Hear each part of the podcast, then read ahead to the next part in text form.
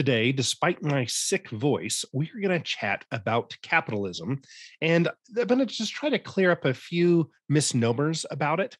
Now, now I'm going to say right off the bat that words are whatever we want them to be. So I don't lay claim to any particular word. There's there's common usage, there's a dictionary definition, but dictionary, that's just one person who wrote something down based on their worldview at that moment in time. So that's not going to solve anything. So you're welcome to call things whatever you want, and so am I. But I'm going to talk about what kind of the traditional, normal, accepted use of a word is, and uh, uh, kind of where I'm going to take it, my understanding of it. Now, if you want to say that capitalism means to you a frog sliding down a yellow children's slide, and that's what capitalism, what's that? That's what the word means to you. You may do so, but I'm looking at it from a little bit more serious historical traditional this is this is what it technically means so there is no excuse for capitalism that is needed. And, and the reason that this is true, uh, in, in my opinion, my worldview, is that capitalism simply means that the means of production are private. And, and so to break this down, the means of production, this is an economics term.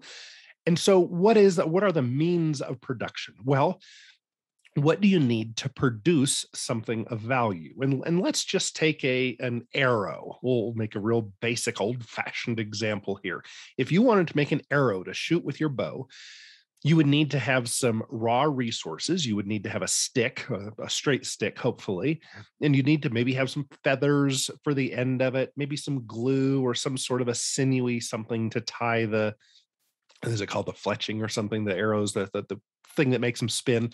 Uh, you'd need something to tie that on. Then you'd need maybe an arrowhead for the end of it. Um, you might need a, a, little bit of a machine uh, to help lathe the stick so that it's spinning really fast and and eh, you can hone it so that it's perfectly straight. Well, all of those things I just described are means of production. The stick is part of your capital. The machine to make the stick um, straighter is part of your capital. The money that you would use to purchase the machine, if you didn't have it yet, that would be part of your capital. Your uh, your feathers, all of those things are part of your capital. That's what makes up your capital that is going to produce this thing, the arrow that that has value. And so the difference between capitalism and other systems is that there are other systems that say that those means of production should not be owned privately by individuals or groups of individuals, but rather by a government entity, the state, the the people who run the collective, who run the the masses of people, the, the masters, the ruling class should be the ones who own those means of production. So when we hear the word capitalism, it is tempting to think of of what the, the the cathedral they call it, the media and the the big schools and such, what what they've tried to color it to be the last 10 or 20 or 30 years or whatever. And so we think of Bernie Madoff. That's a capitalist. That's the bad guy.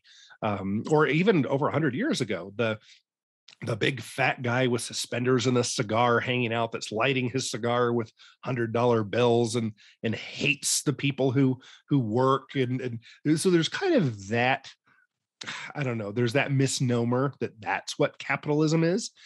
And yes some capitalists smoke cigars and some capitalists don't appreciate their hardworking employees.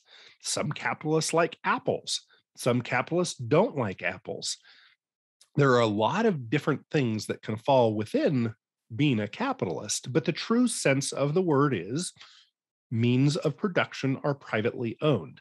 And I happen to think that that's a wonderful idea. I don't want the the party, the the ruling class, the the party president to own all of these means of production because then it's not going to be run as well as if it's privately owned.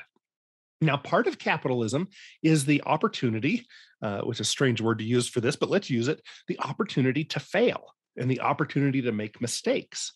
So if I am making my arrows and they're not really all that straight, and I'm asking a million dollars each for them, and you're making arrows and they're perfectly straight and they fly beautifully, and you're only asking $10 for them, then my capitalist enterprise will likely fail.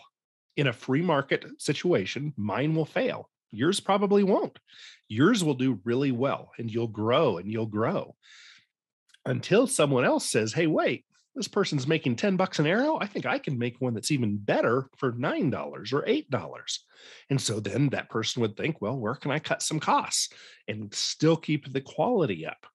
That's how you end up having the many wonderful things we have today that for are just unbelievable that really that's all it costs. I can have a a, a computer for only a thousand bucks. It's a, a pretty good one.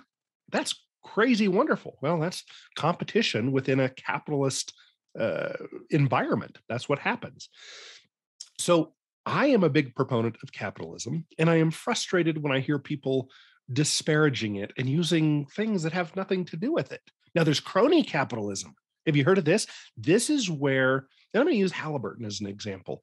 So, when you think about anything in the in, uh, military industrial complex, if if there's a war that people are able to get started, then there are certain companies that are really going to gain from that. And then those companies try to get people into the government positions so that they can help keep the wars going, start them, keep them going. And then those companies get big contracts to build the bombs and to provide the post-traumatic stress syndrome counseling afterward because uh, they're making good money on that counseling those counseling services for the the troops that are sent over and come back with their their heads all messed up and sad and having done some horrible things that they feel guilty about. And so there's lots of big counseling industry there that that they're making good money. And then we, we're tempted to say well that's capitalism. Well, no that's crony capitalism we're using our favors we're, we're getting involved with the state the government in order to get this business to happen. That has nothing to do with capitalism. It, it's it's any system does that. So capitalism can't be blamed for crony capitalism. It's just one little subsection of capitalism.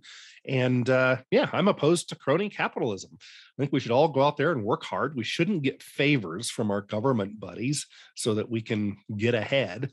Um, we should go out and work really hard and try to produce a better service at a, at a lower price. And that's how we get ahead, or a fair price at least. And sometimes, if you're the only person that has a thing, then you can charge a lot more and that's the great thing about capitalism is there are certain times that you can charge $20 for a bottle of water and right after a hurricane somewhere and everybody is desperate. You can charge $20 per bottle of water. And then all of a sudden somebody's going wow we can make that much money. I'm going to take some water down to this hurricane area. And then they will sell it for 15 bucks and then somebody else will come down and sell it for 10 and then before you know it things are back down much closer to market rates. Usually they get down to market rates about the same time as the government trucks come rolling in to save everybody with free water, which was purchased with money stolen from people through taxes. So I, am kind of rambling here, but but I'm just so passionate about capitalism, true, pure free market capitalism, and and I hope that I haven't uh, missed anything here, but I'm sure I missed a lot. Please do ask questions below if I haven't clarified. And uh, I would love to make future videos and, and clarify the areas that I was incorrect about or that I just left something out. And uh, yeah, I, I encourage you to really investigate capitalism and how wonderful it is.